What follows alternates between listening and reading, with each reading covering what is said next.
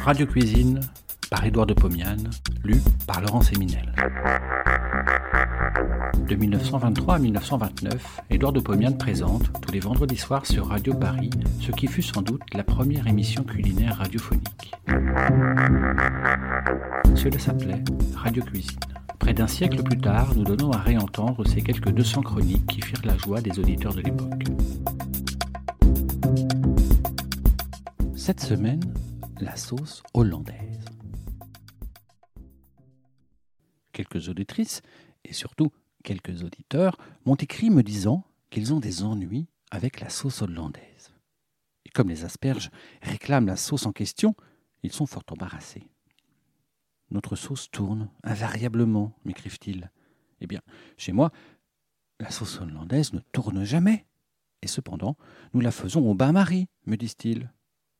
Moi, je la fais à côté du bain-marie. C'est peut-être pourquoi je la réussis. Nous allons tâcher d'élucider ces mystères tout en faisant ensemble une sauce hollandaise que nous transformerons facilement en sauce mousseline pour accompagner les asperges. Qu'est-ce donc qu'une sauce hollandaise? C'est un mélange de beurre et de jaune d'œuf, opéré avec art, ou plutôt avec science. L'art exige en sa pratique une technique impeccable. La science, elle, exige un peu de raisonnement.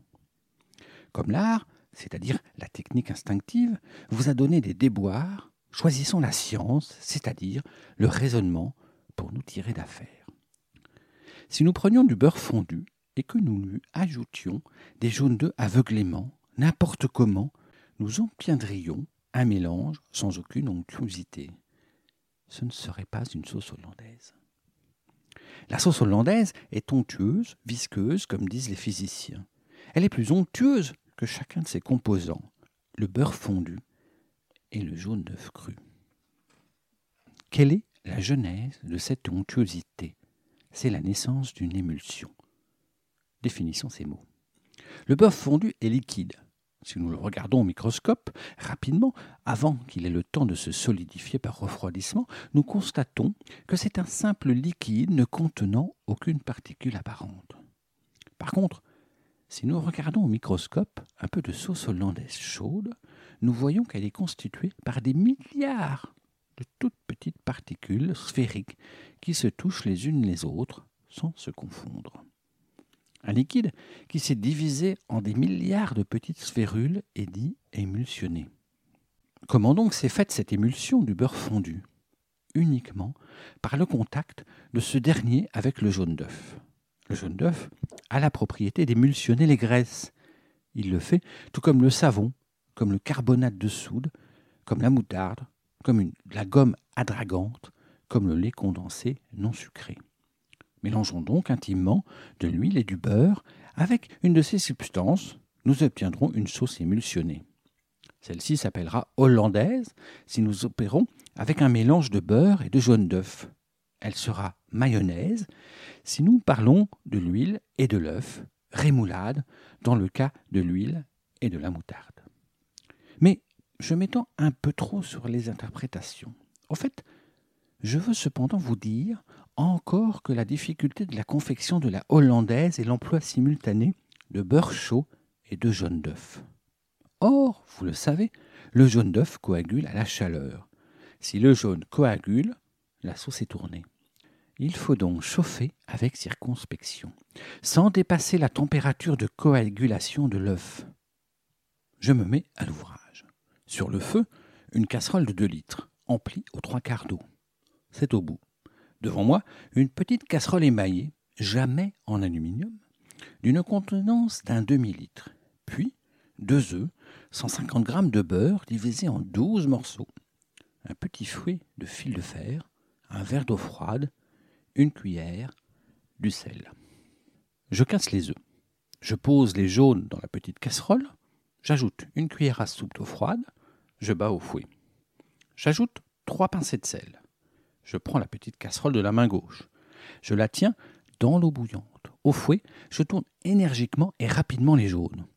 En moins d'une minute, les jaunes épaississent. J'enlève la petite casserole de l'eau. Je la tiens toujours à la main. J'ajoute un morceau de beurre. Je tourne au fouet sans plonger la casserole dans l'eau. Le beurre est fondu.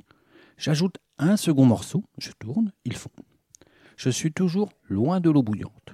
J'ajoute un morceau de beurre. Je tourne. Le beurre ne fond plus. La sauce est trop froide.